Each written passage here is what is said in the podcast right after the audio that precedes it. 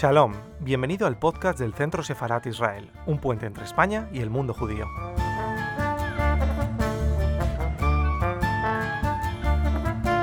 Bueno, buenas tardes. Hoy eh, queríamos hacer, queremos hacer un homenaje a Bukowski, Charles Bukowski, quien de algún modo revolucionó parte de, una mirada poética y literaria. Él nació, fue un escritor alemán, pero que se nacionalizó estadounidense y que vivió en Los Ángeles. Y para hablar de él, del que se cumple su centenario, hoy en Centro Sefarad tenemos a dos escritores que nos acompañan y que además son amigos del centro. Como sabéis, el Centro Sefarad Israel es una institución del Ministerio de Exteriores, Ayuntamiento de Madrid, Comunidad de Madrid, que en este momento estamos trabajando para ofrecer nuestras actividades que normalmente son presenciales en la calle Mayor 69. Ahora estamos trabajando por YouTube y tenemos una serie de actividades que pueden ser online que nos ha facilitado que tengamos y que seguro que tú que nos estás viendo puedes estar en Madrid, puedes estar en Barcelona o puedes estar en cualquier otro lugar porque tenemos ahora mucha gente que nos sigue en estos lugares muy lejanos. Así que de algún modo este tiempo nos ha facilitado acercarnos a todos vosotros de otro modo. Y para eso, como decía, tenía dos escritores para hablarnos de Bukowski, a Ignacio del Valle y a Juan Carlos Méndez. Ignacio es un escritor también que se ha destacado con el cuento. Yo reconozco que su aspecto de contador de, cuentos me, me, ha interesado muchísimo y algunos que me han dejado impactada y que no olvido. Y es además ha tenido, ese escritor considerado de novela negra, aunque tiene otros muchos aspectos dentro de lo que se puede decir novela negra clásica.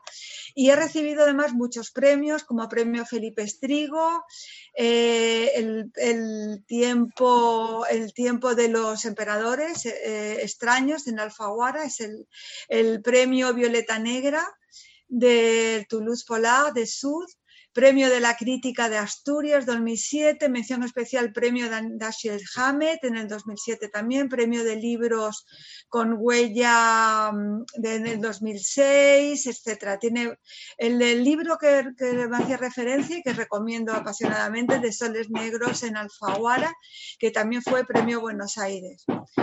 Eh, Buenos Aires Negro. Si luego me he dejado alguna cosa, Ignacio, espero que lo comentes. No, muy bien, muy bien. La verdad que son muchos premios y además una actividad muy amplia porque es una activista cultural, ha trabajado en Mare Australe de Panamá y además tiene una intervención en, la radio, en, afinando en onda cero, afinando los sentidos, lo que se llaman, ¿no, Ignacio? Y por otro lado tenemos a Juan Carlos Méndez, amigo, recientemente coincidimos en la Feria del Libro de Miami y, me gustó mucho debatir con él porque todos sus temas se relacionan mucho con temas que, que siempre nos interesan, que tiene que ver con la extranjeridad, tiene que ver con la construcción del otro. Y, tiene, es, venezolano y vive en Madrid, trabaja en el centro, en el Instituto Cervantes, es también un activista eh, cultural muy conocido que, que, intenta de este modo hacernos ver distintos modos de entender la literatura y de ver al otro.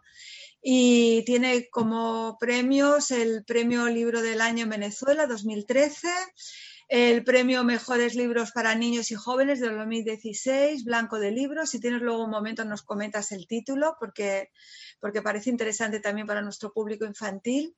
Eh, premio Internacional de Novela, Ciudad de Barbatro y cuarto premio de cuentos Ateneo de la Laguna. Tiene muchas publicaciones, destacaremos pues algunas de las últimas, La ola detenida de Harper Sancol y Tibérica, eh, el baile de Madame Kalalu en Ciruela en el, 2016. y que se publicó también en Caracas, Madera Fina en Caracas de 2017, Los Maletines en Ciruela, Arena Negra, Lugar Común en Caracas, etc. Así que muchísimas gracias por estar aquí. Me parece muy interesante que recuperemos la figura de Charles, que no sé si él estaría contento, si estaría invitándonos a un whisky en algún bar, y, pero estoy seguro que sí, que estaría disfrutando de que se, con 100 años de que se le recuerde su nacimiento. Muchísimas gracias. Bueno, pues eh, muy bien. Em, ¿Me escucháis? Sí. Sí, sí, perfectamente. Bien. Bueno, pues vamos a hablar de, un ogro poético que no solo el señor que salía con una castaña en el programa de, de Apostrof, de, de Pivot, es eh, Bukowski, nació alemán, pero puramente angelino, símbolo del realismo sucio y prácticamente un estilo de vida, de vida ¿no? Es poeta, guionista, escritor, columnista y sobre todo santo bebedor. Tuvo una relación difícil con su padre, eso lo cuenta en un libro, La senda perdedor. En los 50 eh, trabajó como cartero en Los Ángeles, que también lo cuenta en otro libro. Y a los 67 ya estaba escribiendo una columna que se titulaba Escritos de un viejo indecente, que se tituló también de, un libro. Con 49 se dedica solo a escribir. Él tiene una frase que a mí me gusta. Tengo dos opciones, permanecer en la oficina de correos y volverme loco o quedarme fuera y jugar a ser escritor y morirme de hambre. Y evidentemente eligió lo que todos los escritores, ¿no? Nos morimos de, de hambre. Al final muere en San Pedro, Hollywood, a los 73 años, que mucho, mucho me parece para el tute que se metió. Él tiene seis novelas, eh, nueve colecciones de cuentos, 20 colecciones de, de poemas. En España lo publicó eh, Herralde en la colección Anagrama. Además, yo creo que de hecho salvó a la colección porque vendió como 100.000 ejemplares y es de grato recuerdo para el señor Herralde. Eh, bueno, pues yo creo que con esto, lo del resto se puede buscar en internet. Y vamos a meternos directamente en harina y vamos a hablar de Henry Chinaski. Eh, bueno, los títulos ya tienen un capítulo aparte, por ejemplo, el libro entrevistas se titula Lo que más me gusta, rascarme los sobacos. O hay uno que me gusta mucho, de los diarios, que es el capitán salió a comer y los marineros tomaron el, barco. ¿no? La verdad es que original es, bueno, pues eh, aquí estoy con Juan Carlos, que es amigo. Eh, mm, vamos a, empezar a hablar. Bueno, tú y yo ya eh, gastamos canas a estas alturas y supongo que te ha pasado como a mí, que cuando nos propusieron esto, pues tuvimos que ponernos otra vez a releer, pero bueno, como estamos en una época ya de releer, ¿no? Pues no, no creo que haya sido una gran sorpresa. Yo no sé qué impresión te produce el corpus, no sé, el, tanto eh, la prosa como, como la poesía. Ya hemos comentado que a mí, eh, como prosista, no me hizo mucha ilusión, pero como como poeta me ha parecido pues un redescubrimiento. Bueno, primero que todo, muchísimas gracias al, Centro Sefarad y por esta invitación. Ignacio, un placer inmenso estar otra vez contigo compartiendo ahora virtualmente, ¿no? Y como tú dices, compartiendo en este caso una relectura que yo creo que es muy importante a nuestras edades. Yo quería asomar como primer punto para, para que lo comentáramos, Ignacio.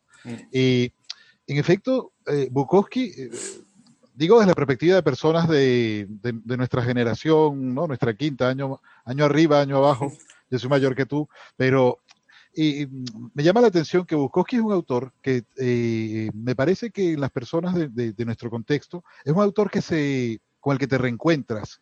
No es un autor que te haya acompañado. Tú tendrás autores que te han acompañado toda la vida, desde que empezaste, eh, yo qué sé, en la adolescencia o en la, o en la juventud a escribir y a leer, pues habrá esos autores allí que te, que te, que te acompañan, que están siempre contigo. Bukowski estuvo muy presente en un momento dado, y es una experiencia que compartí contigo y que he compartido con otros lectores.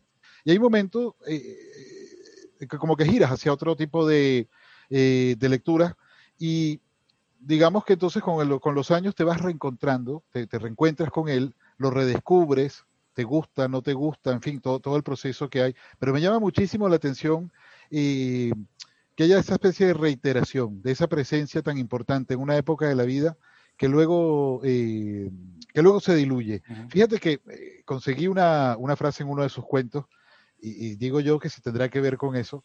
Ahí dice, él dice en, en, uno de sus cuentos, cualquiera puede ser un genio a los 25 años, pero a los 50 cuesta bastante trabajo. Me pregunto si será que sabíamos en el fondo que nos estaba esperando esa melancolía, ¿no? Eh, eh, eh, a lo largo de la vida, que ese empuje, que esa fuerza, que esa furia es propia de una, de una época de lector.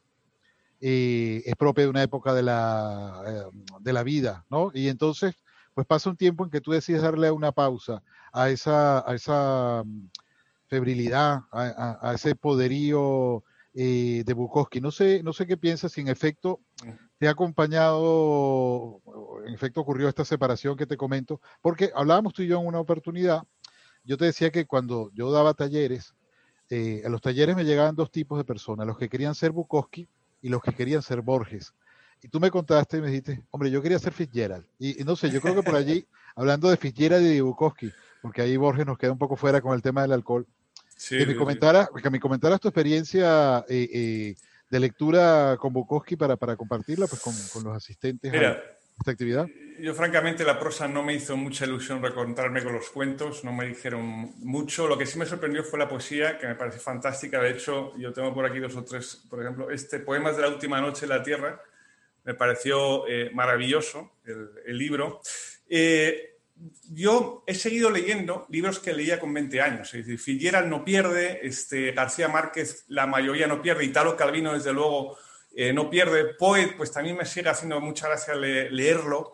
Eh, a medida que me, hago que me mayor, pues eh, me está gustando más Tolstoy que Dostoyevsky. No sé qué puede significar eso, pero bueno, este, es un hecho, ¿no? Es lo que está sucediendo en mi cabeza.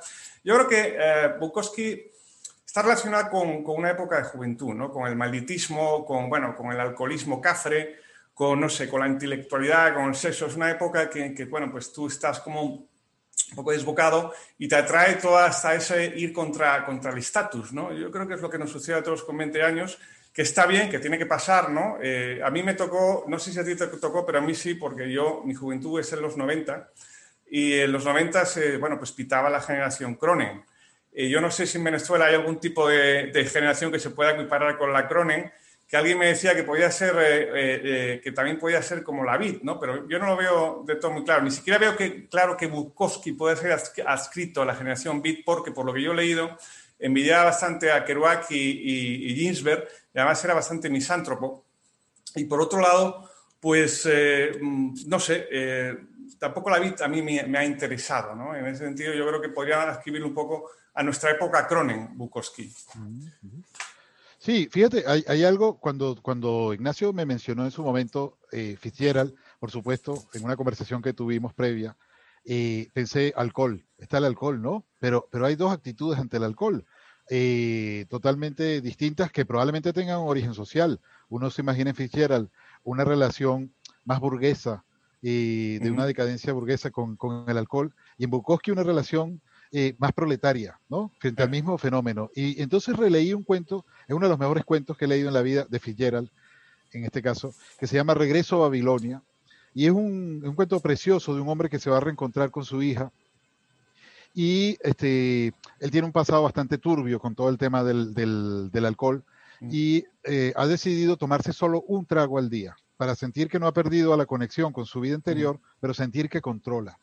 Entonces yo comparaba la, la, sinuosidad, la elegancia, la, mm, eh, eh, eh, el drama que significa esto en, en, Fitzgerald y comparaba con los excesos de, de, Bukowski. En Bukowski, si, si yo veía una, línea dramática en, en, ese cuento de Fitzgerald, Bukowski ve una cosa como trágica, es decir, es inevitable, no se puede hacer nada, hay que consumirse y destruirse en el alcohol. Los actos, los hechos que, rodean la narrativa y la poesía de, de, Bukowski, también el guion de, algún guion de cine de alguna peli que, he revisitado estos días, eh, los hechos son mm, llevados como a su, su máximo esplendor o a su, máximo fulgor, son desesperados. El alcohol, la relación con el alcohol es desesperada, la relación con el sexo es desesperada. Yo tengo una frase sobre el alcohol aquí. El alcohol es probablemente una de las mejores cosas que han llegado a la Tierra, además de mí. Eh, sí, estas son, estas son las dos cosas más grandiosas llegadas a la superficie de la Tierra, así que eh, nos llevamos bien, ¿no? dice, el, dice el hombre. Así que, eh, al respecto del alcohol, bueno, eso vamos a estar un poco más adelante dentro de la parte del taller de Bukowski, pero también hay, hay muchos clichés también alrededor de Bukowski, porque Tú no puedes haber escrito tanto y también en algunos momentos, si estás todo el día o de prostitutas o bebiendo o, este, o cultivando ese personaje. Y yo, yo creo que es un poco exagerado también en ciertos aspectos, porque viendo, por ejemplo, el taller, la manera de trabajar de él, eh, me recordaba mucho a, a Herodoto, porque Herodoto cuenta en la historia que los persas, cuando tomaban decisiones, eh, ellos pues eh, discutían serenos, al día siguiente discutían lo mismo pero totalmente borrachos, y al día siguiente si llegaban a la misma conclusión, serenos y borrachos, pues esa era la buena, ¿no? Y, este, Bukowski lo que hace es escribe, no totalmente borracho, pero con un par de botellas tranquilamente durante de 9 a 3, escuchando música clásica, ¿no? Parece ser. Y después él, cuando corrige, no corrige borracho, corrige sereno. Mm. Y vuelve a reescribir borracho el día siguiente lo que ha corregido sereno. Y al final llega ese ten con ten que, que bueno, pues al final es lo que, lo que queda, supongo, ¿no? Mira, pero eso, eso, eso que comentas eh, eh, me, hace, pensar en, la manera como Stephen King dice que se debe trabajar eh, la narrativa, un autor totalmente distinto, pero él dice que las primeras versiones son a puerta cerrada y la segunda puerta abierta, la segunda pensando en la gente, ¿no? Esa primera versión a puerta cerrada en Bukowski sería una primera versión con mucho alcohol y esa segunda pues ya sería pensando resacoso, pero en todo caso pensando en, en, en los lectores. Y entonces un poco a partir de lo que tú comentas, eh, eh, Ignacio, en efecto, ahí también estamos tocando un tema del personaje Bukowski, ¿no? Eh, personaje que, contribuyó pues él a construir y que creo que sus lectores, y sobre todo sus lectores cuando estábamos jóvenes, reivindicábamos mucho, que era esa persona feroz, un poco al margen de todo. y claro, ahí se comienzan a superponer las dos cosas, lo que es la narrativa, la poesía feroz de este hombre, lo que él dice que hacía, y lo que probablemente, ya tú estás ahí, introduces una hipótesis de, novelista, es seguramente no escribía tan borracho, no serían tan grandes esas borracheras porque no se puede hacer. Yo no recuerdo la, cantidad de títulos de Bukowski es. no se, no se puede escribir. ¿no? sé si tú has escrito alguna de borracho, pero vamos, yo alguna vez lo he intentado, pero al día siguiente es absolutamente ilegible. cuando eras más chaval. Sí, sí, de, hecho incluso la, el control motriz sobre el, sobre el teclado cuesta, ¿no? Eh, eh, eh, entonces sí, uno dice, hasta qué punto Bukowski eh, eh, en verdad ah, hacía las cosas que hacía. Y fíjate, y, ahí, y ahí te comento, y tú mencionaste el programa famoso, famosísimo de Bukowski con Bernard Pivot, y, que es como uno de sus momentos cumbres desde el punto de vista mediático, no, que no literario. Y me llamaba la atención, y lo, lo, hemos hablado tú y yo también alguna vez, no todas las leyendas que surgen alrededor de la presencia de él en ese programa, en el cual supuestamente, perdón, tuvo un comportamiento feroz, este, interrumpió a los invitados, dijo groserías. Cuando tú miras el programa, en efecto, eh, eh, él está fuera de lugar. Mm, hoy en día, yo creo que ya es nuestra mirada eh, de los años, produce más bien un poco de compasión, más que aquella identificación febril de aquellos años. Pero luego ves que su presencia en el programa no es tan feroz. Es un hombre que está noqueado por el alcohol. Claro. Una impertinencia terrible a una, a una escritora pero comentaban algunos de, de, las personas que han glosado este evento y se levantó furioso. Y, no, y cuando tú ves la imagen real, ves que es un hombre anciano, ebrio, al que ayudan, al que ayudan a que se llevan. Luego él contó que sacó una navaja. Eso no se ve en el programa. Entonces te digo que también ha habido una necesidad de crear un personaje eh, Bukowski que probablemente es más excesivo que eh, eh, la persona que pudo escribir todos esos libros, como tú comentabas. Probablemente, probablemente. Nada que ver con, desde luego, con Arrabal y el milenarismo de, Sánchez Dragó. Eh, si te parece, vamos avanzando en el taller, En, la, obra de Bukowski. Em, yo eh, tengo una serie de cosas, vamos a ir avanzando punto por punto. Eh, él, él, es el. Él, cuando yo lo leo, y tú eres filólogo, sabes más de esto, me recordaba a Vladimir, a Vladimir las clasificaciones del cuento, la evolución del héroe, eh, porque él es el héroe de todos sus textos, no da igual el género con el que trabajemos.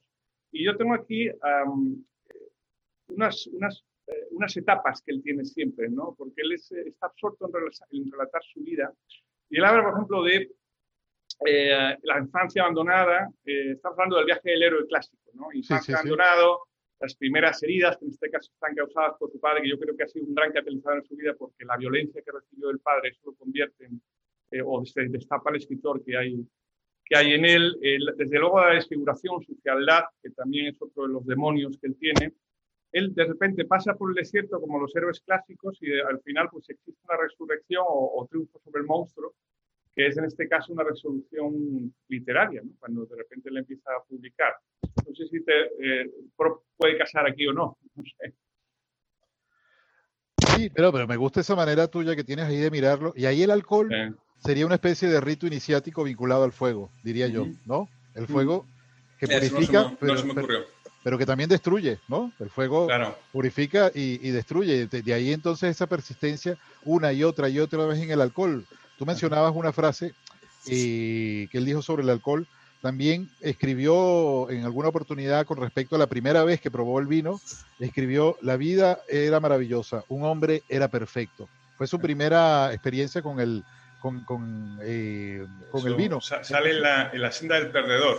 Sí, sí. Y, y entonces, eh, en efecto, pues eh, está esa, esa, ese daño inicial en la relación con el padre, pero también yo creo que habría que tomar en cuenta, o en todo caso como, como lectores que somos imaginativos, yo también creo que hay una relación particular con el cuerpo. Él, tuvo, él sufrió de, de, un acné terrible, feroz, que mereció unos tratamientos bastante eh, dolorosos. Así que debe haber tenido, especulo yo, una relación con el cuerpo pues muy, eh, muy dolorosa. En la época adolescente en que el, cuerpo es tan, tan importante, el cuerpo nos ayuda a relacionarnos con los otros. Eh, entiendo que él sufrió cierto acoso y cierto rechazo social por, por, por, su enfermedad de piel. Y luego fíjate que es una de las cosas que celebra normalmente en su narrativa. Es, es, una relación con el cuerpo muy, muy, muy, muy interesante, muy animal muy animal. Eh, eh, sus personajes están haciendo el amor constantemente de una manera eh, ah, febril, de una manera desatada, sin límites, sin, sin espiritualidad, ¿no? Sino simplemente es la celebración del cuerpo, perdón, que, que, es probablemente mm, una de sus heridas de, infancia junto con, la, junto con el maltrato paterno. Entonces, en efecto, allí está, creo yo, lo que hacen los escritores de genio, es convertir el dolor y la herida, convertir el dolor y la herida en, literatura. Eh, y eso me parece fantástico, ¿no? A través, siguiendo esa, lectura tuya del Camino del Héroe, a través del, de un rito purificador que sería el alcohol y el fuego. De hecho, es que el, único libro de prosa de los que leí que me, que me gustó mucho, muchísimo, yo diría que es La senda del perdedor, que es una especie de autobiografía, pues ahí aparecen todos estos eh, demonios. Además, te das cuenta que si lo comparas con Salinger, por ejemplo, hablando de, estas lecturas de, primera hora, pues eh, cuando tú lees a Salinger, los dos son amargos, ¿no? Pero cuando tú lees a Salinger, ves que él ve al ser humano como si fuéramos muy patéticos y eso ya marca el tono, que es totalmente diferente de Bukowski, porque Bukowski para él somos ridículos y eso implica mucho humor también. Yo me reí mucho con la senda del perdedor. De hecho, eh, me sorprendió y él copió una frase que a mí me parece maravillosa hablando del tema de la fealdad, del tema de la piel y del tema del problema epidérmico y del dolor. ¿no? Él, eh, él eh, no debía de ligar mucho en ese momento, pero él tenía un amigo que sí ligaba y fueron a la playa con unas chicas. Él no se queda en bañador por vergüenza, porque no le gusta el cuerpo que tiene. ¿no? Entonces, él, él, hay una frase que es además muy fitzgeraldiana, muy de, de Gran Gatsby, que es observé cómo salían del agua relucientes, jóvenes e invictos. Quería que me quisieran, pero nunca por piedad, y sin embargo, a pesar de sus cuerpos y mentes aterciopeladas y vírgenes, se perdían algo de la vida porque no habían sido puestos a prueba aún. Cuando la adversidad alcanzara sus vidas, posiblemente llegara demasiado tarde, fuera demasiado poderosa. O sea, es muy fillera de esto, ¿no? Eh, fillera tranquilamente. Y em, seguimos con las, los temas y las obsesiones sí, sí, claro, que, claro. que, se repiten en todos nosotros, los, los escritores. Él, eh, bueno, pues eh, él comparte, yo comparto con una cosa que es que a mí la naturaleza no me dice nada. Si, yo, si me llevan de montaña no puedo escribir una línea, a él le gustan las caballas, las, las, no sé si a ti la, el Himalaya te dice algo, no sé si... No, no, muy poco. Vale, vale, no sé. Me da mucho miedo. O, igual de esos paisajes maravillosos que tenéis en Venezuela y te pones, te inspiras y tal, no sé. Eh, a mí no me dice nada. Él le ponía las carreras de caballo, a mí me pone la ciudad de Madrid, por ejemplo, somos, yo soy urbanita. Claro. Eh, a él no le interesan los grandes temas filosóficos, de hecho, él, eh, lo que él lleva por bandera es que es todo simple en él, ¿no? habla del, del, hombre sencillo. A mí sí me interesan en ese sentido los grandes temas filosóficos, pero bueno, cada uno tiene su, su, su tiene su librillo, ¿no? Pero él, sí. sí No, que quería, quería dime, que te interrumpa, pero quería comentarte algo, o, comentarte, o preguntarte, o, preguntarnos en voz alta eh, algo relacionado con eso que acabas de decir de Bukowski. Un escritor, eh, eh, a lo mejor en cierto momento de su vida, descubre que la, profundidad o su pegada está precisamente en huir de sus debilidades. Entonces, mm, ¿qué te quiero decir? Él les creía, en efecto, totalmente del tema filosófico, ¿no? De las profundidades. No lo seducían los paisajes. Y entonces, y esto es una absoluta especulación, pero digo, no trabajamos así los escritores. Eh, quizás no era, no, eh, eh, no, se le daba bien la descripción, por ejemplo, ¿no? Como técnica. Quizás a la hora de escribir... Quieres decir que hacemos de la necesidad virtud. Exactamente. Entonces, por ejemplo, sí, sí. Claro, y, probablemente pues se tenía limitaciones con el pensamiento filosófico como las tenemos muchos. Claro. Entonces no nos metemos por esa, por esa vía, como te habrá, recordarás a lo mejor algún autor que dialoga poco, porque sabe que ese no es su terreno. es lo que hacen los buenos cantantes o los buenos boxeadores también. O sea, si sabes que tienes una debilidad, la, la esquivas y luego la justificas. Entonces dice, no, es que a mí no me interesan los grandes paisajes. A lo mejor es que no tenemos un lenguaje para enfrentarnos a ellos. Y eso, ojo, que eso no me parece malo. Me parece este, eh, un escritor que está en la plenitud de, su, de sus instrumentos expresivos. ¿Sabe por qué aguas? lo terrible es que te piden con el carrito del helado, o sea, que sea muy evidente. Entonces, como estos escritores que dicen, bueno, no, a mí no me gustan los grandes novelones, pero porque nunca he pasado a la página 150, ¿no? Entonces, tampoco hay que disparar contra las grandes novelas de mil páginas, ¿no? Tampoco, claro, pero en, el caso de él es que se le daba también la narración directa, eh, se le daba también entrar rápidamente en situación, que con un par de pinceladas urbanas tú tenías ahí suficiente y, tú dices, es que probablemente me habría interrumpido el poderío de su historia y él se pusiese a, describir una montaña. Tú dices, ¿qué va a ser una montaña aquí? Si lo que quiero saber es qué va a ser este borracho de este cuento en los próximos cinco minutos. No sé, no sé cómo, y, cómo lo ves como, como posible hipótesis, o en todo caso, entiendo que una de las cosas que más te interesa de, de él es el tema de que sus descripciones, los paisajes, les resulten indiferentes, como estabas comentando. Claro. Sí, pues va por ahí, ¿no? Igual tienes tu razón y, el hombre pues hace la necesidad de virtud que en cierta manera todos lo, hacemos, ¿no? Cuando no controlamos un, tema. Eh, después sobre el, método de trabajo, él habla mucho, yo tengo aquí una serie de libros que yo saqué, eh, él habla mucho de Tolstoy, tengo aquí a Ana Karenina, que te digo que Tolstoy, no sé cómo lo llevas tú, pero a mí cada vez me gusta más, eh, y antes tampoco es que me volviera loco. Después tengo que hablar mucho de, eh, de Ferdinand Celine, del viaje al fin de la noche. Sí, sí, sí. Eh, Hemingway, desde luego, siempre lo deslumbró junto con Fante, que ya hablaremos de ellos más adelante, el, el, Adiós a las armas. Habla también de este, este a mí, tengo una relación amor-odio con él, pero bueno, Knut Hansum, de la trilogía del vagabundo, eh, hay momentos que me parece magnífico y otro que me aburre como una ostra.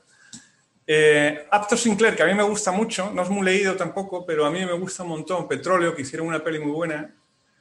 Todo esto es lo que habla. Y Turgenev, que estoy, es como una vieja, no sé, una vieja relación que estoy retomando y que me parece que es bastante bueno. Es decir, que lo, leí mucho cuando tenía 20 años, es otro de los que estoy leyendo ahora.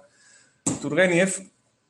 Eh, él dice, por ejemplo, de Turgenev, eh, T lo llama, ¿no? T era un, tipo muy serio, eh, pero podía hacerme reír porque el encontrar una verdad por primera vez puede ser muy divertido.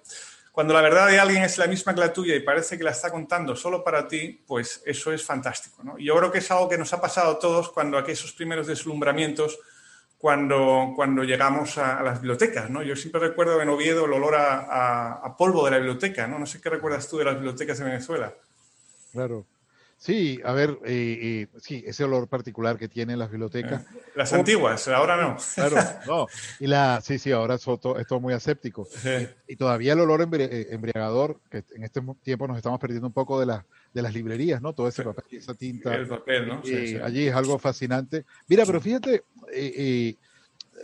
cuando tú has hecho este rastreo, ¿no? De las lecturas que él, que él consideraba importantes, en una oportunidad, Juan Gabriel Vázquez, el narrador colombiano, dijo que cuando los autores hablamos de nuestras influencias, pues solemos colocar detrás de nosotros a la familia que nos gustaría tener.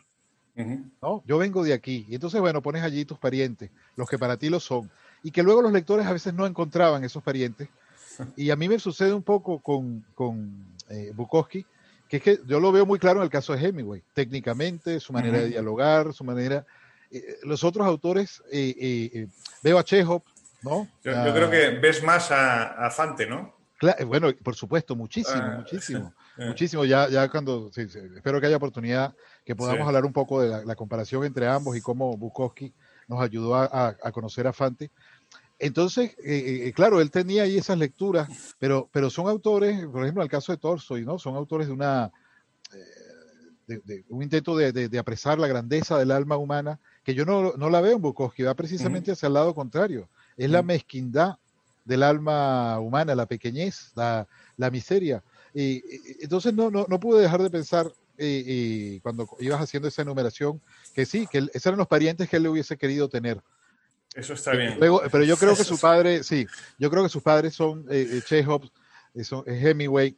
Ah. Luego él habla de la, sí, del, encuentro con, con, Fante, que es un autor que lo veo muy parecido a, Bukowski, muy, muy parecido, pero más recatado, ¿no? Era un hombre, mm. era, un, era, un, hombre que se planchaba las camisas. Me gustan mucho los dos. Y escribe mejor la prosa, vamos, ese punto de vista yo leí, recuerdo que Pregunta al Polvo me pareció una novela desgarradora. Ya hablamos de, Fante directamente, o sea, eh, me pareció una novela desgarradora. Yo tengo aquí Pregunta al Polvo, que tiene el prólogo de, de Bukowski, que es maravillosa, es una historia de amor terrible, pero terrible. Y, eh, y, después tengo aquí, yo no leí todo de, de, Fante, leí Espera la primavera Bandini, que Bandini es el alter ego de Fante, como Harry Chinaski es el alter ego de, de Bukowski, ¿no? En ese sentido, pues creo que se nota que ha bebido bastante, pero desde el punto de vista creo que Fante escribe mejor. Pero bueno, eso ya como para gusto. Claro, pero son autores en verdad, y, bueno, y Bukowski por eso su entusiasmo. Mm. Son autores que yo veo eh, muy, muy, muy similares. Me gustan mucho eh, ambos. pero claro, ah, en, el caso de Fante, fíjate que yo tenía una teoría que Bukowski la, la derribaría. Yo pensaba, los libros de Fante también tienden a repetir repetir ciertas fórmulas, ciertos universos, familia ítalo norteamericana, mucho alcohol, cine, guiones de cine, eh, padre feroz, madre muy reprimida. Y las novelas vuelven una y una y otra vez sobre eso, hacen como variaciones maravillosas del tema y la necesidad de escribir, que son temas eh, eh, que también se pueden encontrar en, en Bukowski. Mi teoría era que Fante escribió esa obra porque él no logró desarrollar una obra en el sentido de que su labor como guionista eh, eh, le impidió eh, que su obra literaria despegara. Entonces él cada tanto reiniciaba el mismo libro, porque no, tenía como puntos de comparación, no, no, tenía vida de escritor. Claro. Esto que hacen los escritores de decir, pues esta es mi obra y yo ahora tengo que introducir un ladrillo un poco distinto. Sin embargo, cuando ves a Bukowski, dices, hombre, Bukowski fue, fue un autor que, que vivió el reconocimiento y sin embargo hay una insistencia constante, constante eh, eh, en ese tema. Y yo te diría, mira, no, no, no, sé qué piensas, hay un autor que no tiene nada que ver con Bukowski, esto es lo maravilloso de la, de la literatura, que es Severo Sarduy. A mí me gusta mucho, hace el tiempo que no lo leo, pero sí me gusta, sí. Es otro autor, sí, que, que, sería, que es interesante recuperar. Eh, Severo Sarduy en alguna ocasión hablaba del arte de la repetición. Entonces él decía, en, la repetición está la sabiduría. Entonces él decía, ligar, ligar, ligar, beber, beber, beber, pintar, pintar, pintar, escribir, escribir, escribir. Entonces incluso eh, eh, eh, era un poco esa visión, no sé si vendría de por el lado oriental, de que cuando repites y repites y repites es que alcanzas la perfección en algo, ¿no? Porque llegas a una cierta profundidad. Entonces me planteo, quizás eso no sería lo que Bukowski pretendía, repitiendo personajes y lenguajes. Sí, a mí me aburre, bueno... Te veo, te veo, te veo... Es que, hay, que ser muy, hay, que ser muy, bueno para hacer eso, es decir hay que ser muy bueno. Eh, yo, yo soy más, además yo creo que tú y yo somos autores que exploramos vías nuevas, es decir, eh, exploramos el cuento, exploramos la novela negra, exploramos la novela literaria si existe tal, tal cosa, es decir, eh, buscamos maneras de escribir, no sé, intentamos experimentar, porque yo creo que la única manera de que esos errores que puedes cometer en, en territorios ambiguos y no controlas es lo que te alimenta luego pues estos otros que tú tienes más bajo tu férula, ¿no? Eh, a mí me parece, de hecho los escritores que están constantemente repitiendo, quizás por eso la prosa de no me interesa mucho, eh, eh, no me acaban de convencer porque tiene que ser un genio, o sea, tiene que ser muy bueno para ser legible. Bueno, esto, hay muchas opiniones sobre esto, claro, y hay mucha gente que, eh, me, perseguirá con, antorchas y con cruces. Pero, pero bueno, esto ya son opiniones. Tú no, tú no, lo ves tan claro, ¿no? Que Yo no lo, veo, no lo veo tan claro eso de la insistencia, porque yo creo que la única manera de aprender no es haciendo lo que se te da bien. Es, es eh, metiéndote en, terrenos que no tienes brújula, ¿no? Pero bueno. Que, no puedo dejar de, citar a partir un poco de lo que has comentado, una reseña que él hizo él mismo de uno de sus libros, ¿no? Hablando del genio, tú hablas del genio. Y entonces él hizo una reseña de su propio libro y la firmó. Eh, la leí y decía, desde Pirandello no se veía nada igual. O sea, él, eh, él no sé, con algo de humor, eh, bien con algo de resaca, pues se asumía como, como un genio, ¿no? Y creo que así se le ha leído, creo que así se le ha leído para bien y para mal. Mm, bueno, pues hay, mucho que discutir sobre eso, genio ¿no? también. Eh, podemos, bueno, nos queda, vamos, como es que se, me está pasando el tiempo, tenía, teníamos como mil cosas por pensando que no nos iba a dar, pero es que vamos como, se nos acaba el tiempo de una velocidad increíble. Eh, yo creo que vamos a pasar, porque hemos hablado bastante de, la prosa, podemos eh, hablar un poco de la, de la, poesía también, no dejarlo, no dejarlo pasar, porque ya te digo que nos quedamos sin, sin tiempo prácticamente. yo tengo aquí no sé cuánta, cuántos poesía te ha dado tiempo leer en este intervalo. Eh, yo creo que es lo más sólido Bukowski. Eh, tiene unas 3.000 páginas de poemas. Eh, curiosamente, pues dice que es, lo más fácil de escribir porque depende del humor, depende del momento. la prosa lleva más, más trabajo. Mm, ahí sí que yo creo que en la prosa, desde luego, ha habido un montón de, o hubo en los 90, 80, 90, muchos herederos. En la poesía seguramente hay unos cuantos también. Em, Visor publicó 17 poemarios aquí, creo que es el autor más leído en Hispanoamérica o Latinoamérica. Eh, ahora bien, ni siquiera la poesía escapa de la reverencia de Bukowski, porque yo tengo aquí anotado que dice, eh, durante siglos la poesía, supongo que en su concepción del mundo, hasta que él llegó, pues la poesía era un proyecto falso, snob, eh, sobrevalorado y en general un montón de mierda, dice. Eh, hasta que él llegó, claro, seguramente. Y ahora después saca Lipo, que no, sé si has leído Lipo, yo desde luego no. Y hay un, hay un detalle que me gusta, que es que él admira mucho a Ezra Pound y no dejó de hablar de él, incluso los años de la posguerra, tú sabes el, papelón que hizo Ezra Pound en la Guerra Mundial. Claro. Pero él no renuncia, no deja de dedicarle libros. De hecho, bueno, yo voy a leer una, una poesía corta porque me, me gustó mucho la poesía. Bueno, pues comentar algo. Yo fui buscando la poesía, si quieres. Mientras estás buscando eh, eh, eso, eh, te, puedo, te puedo decir, hay unos cuentos, yo de nuevo traigo el, las aguas hacia, hacia, hacia, el terreno que a mí más me gustó. Hay un cuento de él que creo que se llama Los Escritores. Son dos poetas exquisitos comentando cómo su obra va a cambiar el mundo y será leída dentro de 100 años. En cambio, la de Bukowski bueno, no, no dice Bukowski, usa su alter ego. Chinaski, Chinaski. En cambio, Chinaski es un tipo vulgar, es un tipo sin lectura. Eh, es un cuento paródico muy, muy divertido, donde él en cierta forma también eh, habla de su relación con, con, la poesía, ¿no? Y se burla un poco de cierta exquisitez de la poesía. Y luego tiene otro cuento, ahora no me llega eh, el título, donde él está en la casa de un poeta, ahí aparece como Bukowski, él jugaba con, con los dos, y es un poeta francés exquisito, delicioso, y llega una pareja de chicos jóvenes a buscar al poeta que se llama André. Mm. él trata de explicarles que él no es eh, André, ellos no se lo creen. Y bueno, tienen una tarde allí, digamos, de, sexo salvaje con ambos. Cuando se van. Qué raro. Porque él le dice, sí, es que tu poesía es fantástica, es maravillosa. Y se van y él dice, gracias, André. pero siempre hay un poco como esa, esa pequeña burla a, la, a, la, exquisitez de cierta poesía que era la que él no cultivaba. No sé si ya has conseguido el... Sí, sí, lo tengo por aquí. bueno, es que los herederos tengo por ejemplo, a Roger Wolf, eh, sin ser un tema este que son maestro yo, eh, Carmelo Iribarren, eh, Isabel Bono, David González, Pablo García Casado. Curiosamente, Isabel Bono dice, tiene un comentario que me llamó la atención, en los 80 y 90 casi todo era poesía de experiencia versus poesía de la conciencia. A unos les faltaba sangre en las venas y a otros les sobraba panfletismo. Eh, en fin, eh, supongo que también tendrá muchos admiradores.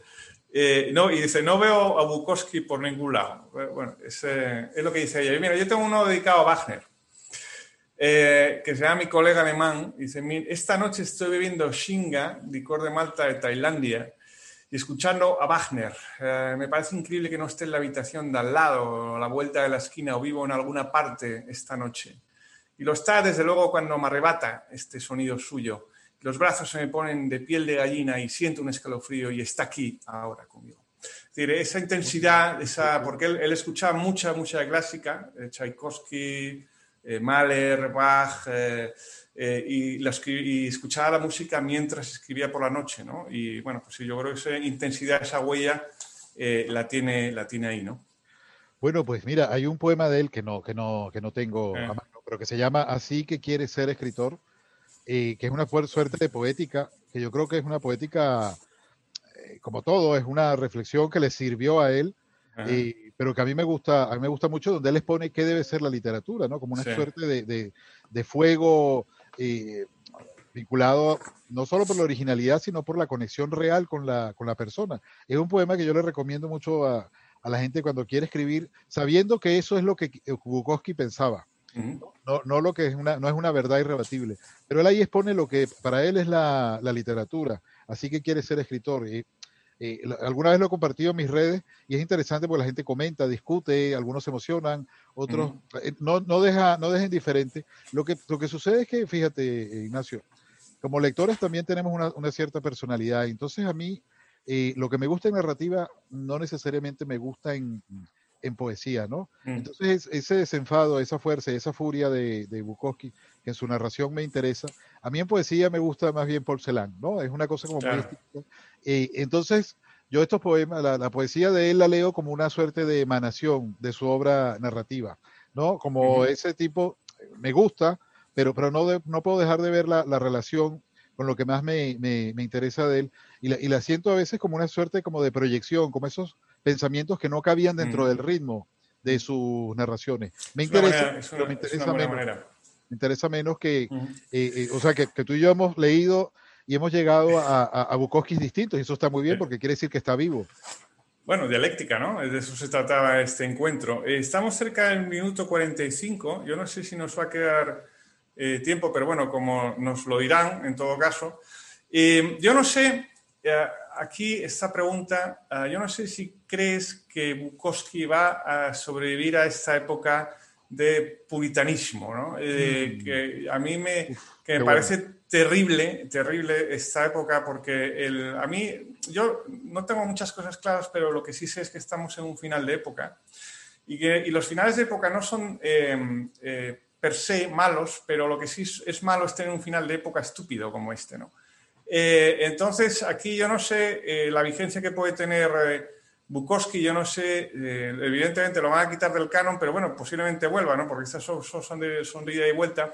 Yo no sé cómo ves la, el, el, Yo creo que es importante que Bukowski siga vivo y especialmente en esta época, claro. Sí, sabes que estaba pensando, pensaba eso, y cuando lo estaba releyendo, de tanto en tanto me sonreía diciendo, a ver, esto no lo publica nadie. Las, las, las burradas, ¿no? Que, que no, no, no, las, las verdaderas este, eh, eh, eh, brutalidades sí. que lanzaba.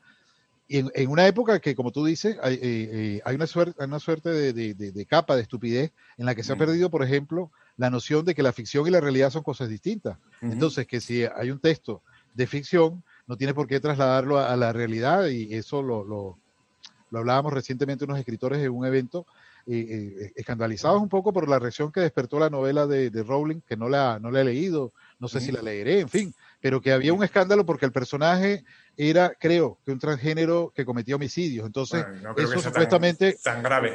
atentaba contra. Entonces tú dices, claro, en el caso de Bukowski, serían cientos de años de cárcel que le caerían con este puritanismo, que yo claro. creo que sí, los escritores tenemos que responder con mucha energía frente a eso, en el sentido de que así como se enfrentó al puritanismo eh, eh, religioso y conservador en una época, uh -huh. ahora este regreso nos ha sorprendido porque entra por la otra vía, ¿no? La vía de un supuesto pensamiento progresista. Entonces quizás no estábamos preparados, quizás no estábamos preparados para de nuevo eh, explicar, justificar los textos literarios, ¿no? Decir, oye, um, que Bukowski haya escrito este cuento no quiere decir que, que, que, haya que juzgar a la persona, es un relato de ficción. O sea, explicar obviedades como tuvo que hacer Flaubert en su momento y pensamos que uh -huh. no era necesario volver a, a, a, explicar que Madame Bovary no era una incitación a la, a la infidelidad, sino una novela. Claro.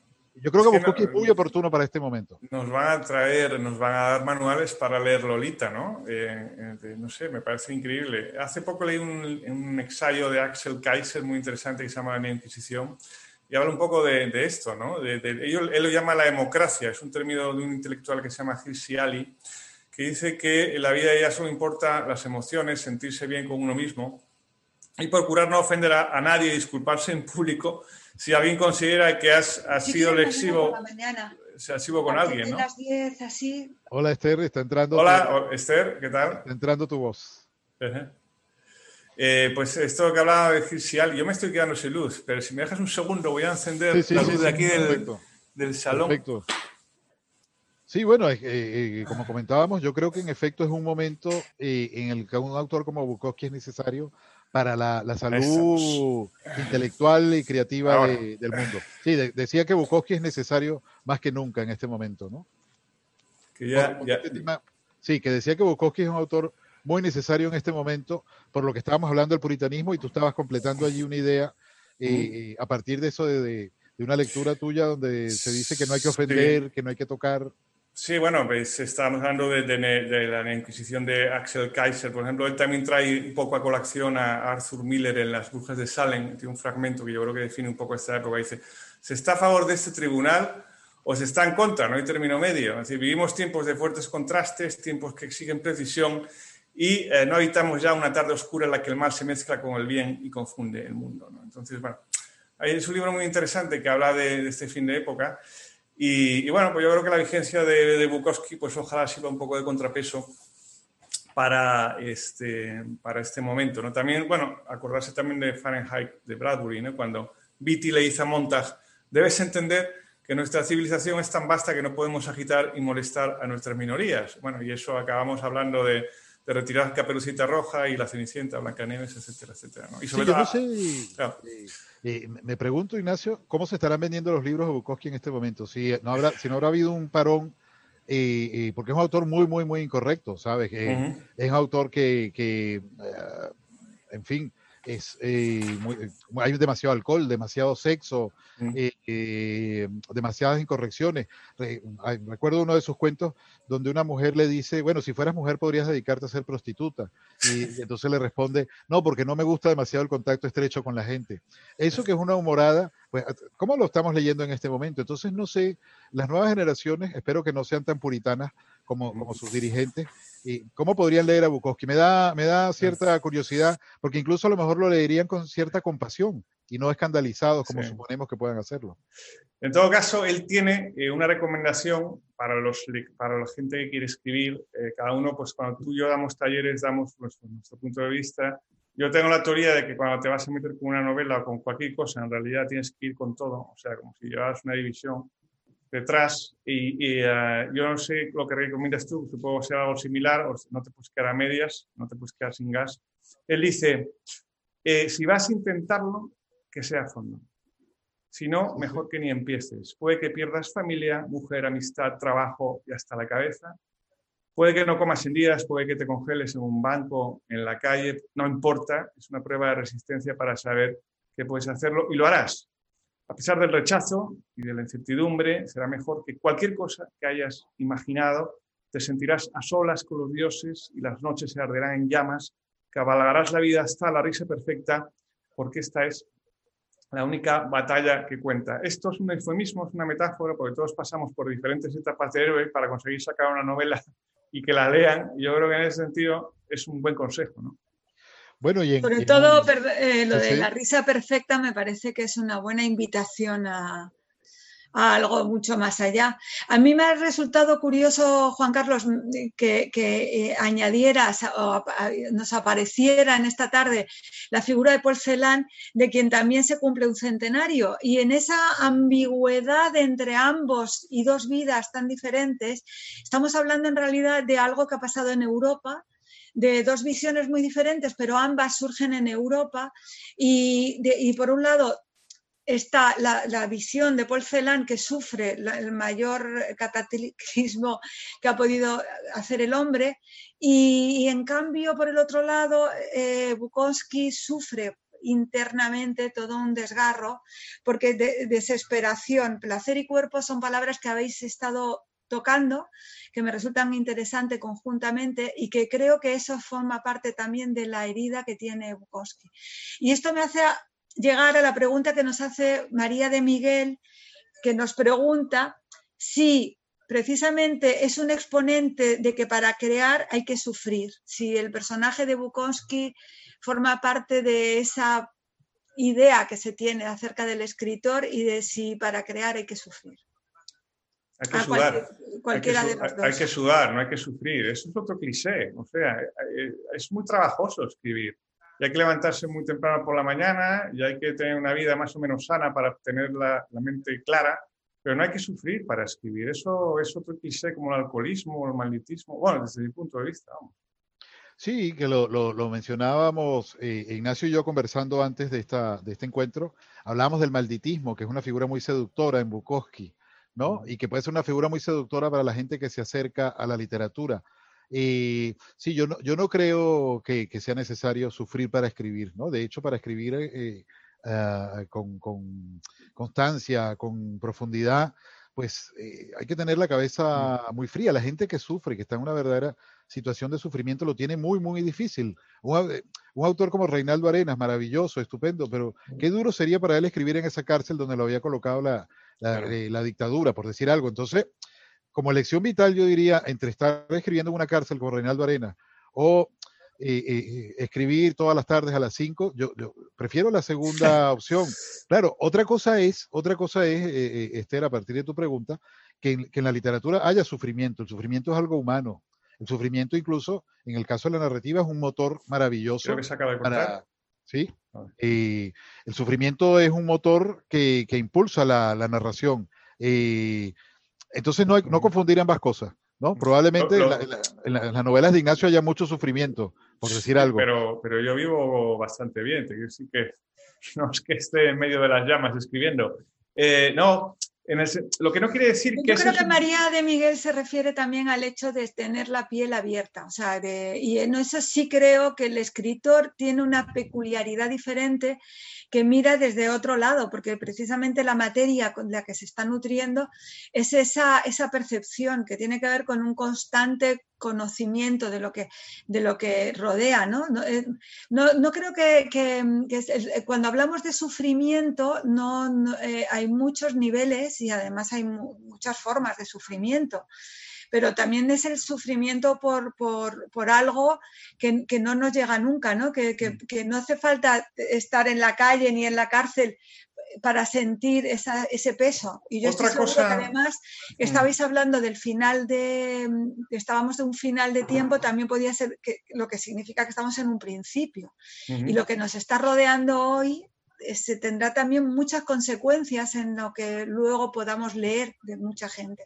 Lo que no quiere decir que eh, ciertos periodos de sufrimiento que todos pasamos, o de malestar, o de situación dura, por ejemplo, ahora estamos sufriendo una situación bastante dura en general, eso no produce catarsis y produzca catálisis y haga que tú escribas sobre determinados temas. Eso es, es otra historia, ¿no? Pero es que la figura del escritor suficiente ha hecho bastante daño, como la del escritor alcohólico. Por ejemplo. Pues también Efraín Valverde nos comenta algunos aspectos de su lectura. Nos dice que aprendió a leer a Bukowski, a comprender su vida hasta donde ha sido posible.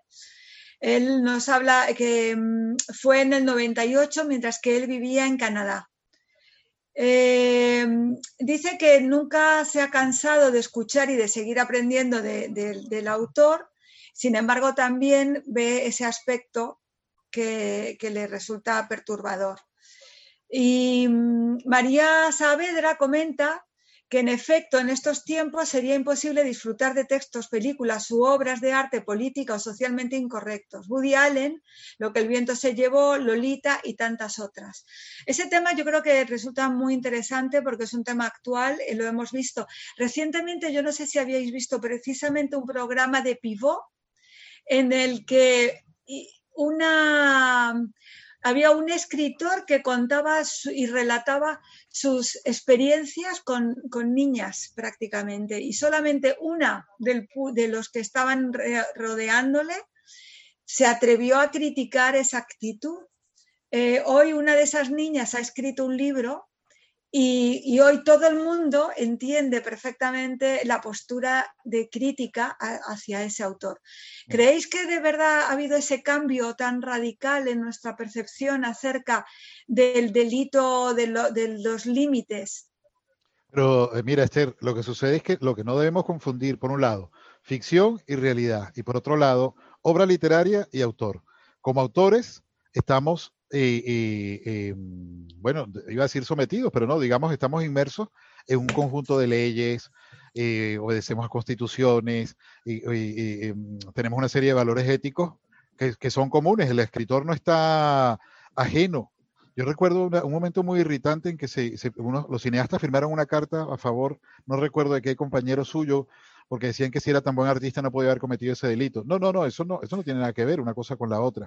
El problema en el caso que, en el, Carlos, Juan Carlos, en el caso que comento, este autor contaba su experiencia real. Claro, claro, claro. Bueno, pero es que, a ver, él tendrá que, ¿cómo se llama? Él tendrá que responder como ciudadano. En ese eh, momento, en ese momento se le aceptó. Simón de Beauvoir, Sartre consideraban que, la libertad estaba por encima de, cualquier cosa. Claro. él contó su, experiencia real. Claro, es que, a ver, ahí tienes que asumir la, responsabilidad eh, de lo que has hecho. Eso, mm, digamos, no solo que es un delito, a mí me parece un acto despreciable, ¿no? Aprovecharte de la, de, de, personas que no tienen todavía una capacidad racional para tomar decisiones. O sea, eso me, me lo preguntas como ciudadano, me parece un acto despreciable. Pero mm, el tema es que ya hoy en día se ha filtrado a, que si un libro trata de ese tema, también se cuestiona al, eh, al autor. Entonces, vamos a terminar arrestando a Dostoyevsky por escribir sobre el parricidio. Dostoyevsky no era parricida. Y, eso es algo que yo que no sé, que a los 18, 19 años en la universidad comenzaba a quedarte claro. Y creo que se han roto los límites. Ese caso en concreto que tú eh, mencionas, que eh, eh, algo escuché, pues bueno, es que ahí hay unas implicaciones legales, porque ahí hubo actos, ¿no? pero digamos que es que hoy en día se empieza a cuestionar libros, lecturas, porque tratan temas inadecuados, cuando precisamente la literatura es el reino de los temas inadecuados. Es que, por ejemplo, hablando de... la pedofilia al final es un delito, pero yo creo que siempre ha sido un delito. O sea, eh, no creo que los 50 fuera mejor que los 80, los 90 o los 2000. Eh, además, eh, si hablamos de autores detestables como personas, podemos hablar de un montón de ellos que escriben como Los Ángeles, de La, la Rochelle, es un tipo que debía ser pedófilo también, pero escribió el fuego fato. O sea, no podemos, Caravaggio, si vemos la vida de Caravaggio, pues mete, mete miedo, ¿no? Eh, no, el problema no es ese, el problema es que se colapsan las esferas de dialéctica pública porque eh, todo el mundo se siente ahora mismo pues insultado por, eh, por cualquier cosa, ¿no? Las microagresiones. Y de repente tú estás hablando de un tema que no te guste, te echan, de homófobo, homófobo, de nazi, de, de vas, contra, los transgender. O sea, entonces no puede haber eh, esfera pública de, diálogo, ¿no? En ese sentido. si las cosas argumentan y las cosas, pues, eh, hay una ley por ahí, que no me acuerdo cuál ley es, que es una ley de Internet, que dice que si una conversación se prolonga más de tres o cuatro o cinco minutos, acaban llamándote nazi en Internet, ¿no? Eh, ese es el problema, realmente, ¿no? No es el problema de que un señor sea pedófilo o no que además es muy grave porque entonces los verdaderos nazis quedan, quedan, claro, los verdaderos nazis quedan exentos. y empezamos a igualar todo, el, horror, el horror, el verdadero horror que existe, que está allí, comienza a ser diluido, porque entonces todo es lo mismo. Y, no todo es lo mismo. Esto es que, cuanto a la esfera pública. Eh, estoy de acuerdo, pero ¿no creéis que el escritor de alguna forma eh, ha contribuido y, y, no ha participado de estos debates, salvo en círculos pequeños que, en realidad no trascienden. O sea, digamos que la posibilidad de que esto llegue y que haga pensar a una mayoría de la población, que es la que interviene, eh, está muy limitada. O sea, nuestro terreno se ha reducido enormemente y que es cierto lo que decimos acerca de la libertad del escritor. Hay un libro fantástico de Zola sobre la libertad del escritor y, el dinero. Y, habla precisamente de por qué no cobrar, de por qué no vivir de lo que se gana y no depender del Estado y del poder de escribir de lo que te piden que escribas. Entonces, pero yo creo que también nuestra función de escritores hoy en día se ha visto coartada en muchos sentidos y no se participa más que en debates eh, internos y no tan públicos y abiertos, de forma que no llega a la, una, no, no cambia idea, o sea, no aporta esa transformación de un pensamiento que haga dudar o que haga cuestionarse lo que estamos hablando. Bueno, pero es que el, sí, hay Ignacio. no, no, de un cambio de época. Es decir, eh, las figuras capitales, los intelectuales eh, de referencia ya no existen. Es decir, por muchas causas que no vienen al caso, necesitaríamos otro encuentro de una hora para hablar de por qué hemos dejado de tener eh, algún tipo de peso en la sociedad. ¿no? Ahora mismo un, influencer de medio pelo puede tener como 5 millones de personas pendientes de, él y nosotros pues nos leen, ¿cuánto puede ser? ¿2.000 personas puede ser? Un buen escritor no sé, es, otra época, ¿no? Bueno, es que, claro, lo que dice, lo que dice Ignacio, ¿no? Un youtuber hoy en día pues arrastra más gente eh, que, un, que un escritor. ¿Eso es necesariamente malo? No lo sé, me, despierta ciertas dudas porque también los escritores en el siglo XX cometieron errores tan garrafales. Claro. Apoyaron, apoyaron, eh, eh, apoyaron el nazismo, apoyaron el comunismo, por decir algo, ¿no? en fin, fueron, fueron partícipes de verdaderos horrores que hay momentos en que digo, y no hay una especie de justicia poética en que nos hayan eh, callado la boca y nos hayan dicho, vale, habla, pero no te vamos a escuchar. Entonces, bueno, nuestras opiniones eh, eh, tienen el valor que tienen en este momento. Y yo creo que, en todo caso hay que centrarse en la obra propiamente dicha, que es allí donde está lo mejor que podemos dar como reflexión de una época, como reflexión de un, de, de un tiempo, de las contradicciones de una historia más que en la esfera pública en la que seguimos participando. Pero como tú dices, Esther, eh, a nadie pareciera importarle. No sé si es necesariamente malo porque yo cuando, eh, por decir algo, un intelectual y escritor reciente, fallecido no hace tantos años, que era Saramago, a mí es que no me importaba nada lo que opinaba Saramago sobre, sobre eh, le sentía la hipocresía en cada palabra de lo que estaba diciendo. Tengo como tres años que no hablo de Saramago porque su, su pero ya ha pasado años, no me interesaba absolutamente nada. Decía, escribe sus libros y bueno, sí, y exprese lo que quiera, pero no me esté dando lecciones morales todo el tiempo cuando luego te veo en la tele. Tengo, tengo esa misma sensación que tú. Claro, claro. Tengo esa misma sensación que tú respecto a Saramago. Claro, entonces, por decirte un, un ejemplo, eh, eh, entonces sí, eh, puede, posiblemente obedezca a un cambio de, a, un cambio de época. Y por ejemplo, el mismo Bukowski, dando ahí un giro para, para, para volver al, al, al, inicio, pues probablemente él en algún sitio dijo, es que tienen que leerme, o sea, es, es leer lo que he hecho es allí donde está lo que yo tengo que, aportar y que decir. Yo me imagino que las opiniones de, de, Bukowski sobre casi todos los temas serían absolutamente temerarias eh, eh, y reflexivas. Pero es en su obra donde hay una reflexión sobre el ser humano, sobre el placer, sobre la enfermedad. también busca la provocación, que no está mal, porque eso te, te, te obliga a centrarte en unos temas que normalmente no tratarías. Está bien. Bueno, muchísimas gracias Ignacio, muchísimas gracias Juan Carlos. Nos quedamos con, la idea de que hay que leer a, Bukowski. Yo creo que es el mejor homenaje que se puede hacer a este centenario que nos dejó una obra completamente irreverente y además que seguramente hoy, como digo, mm, habría mucha, muchas eh, personas que se hubieran puesto en contra de su publicación.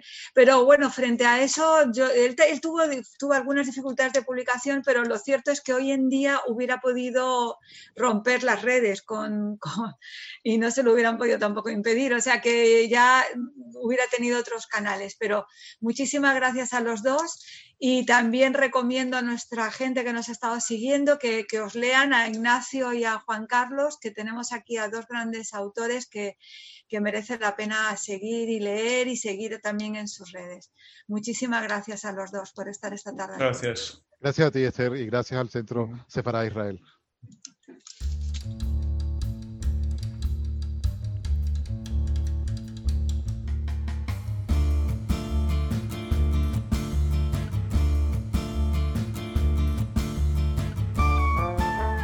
Gracias por escucharnos. Recuerda que también nos puedes seguir a través de Instagram, Facebook y Twitter con el usuario arroba Centro Sefarat Israel o si lo prefieres en nuestra página web www.sefarat-israel.es.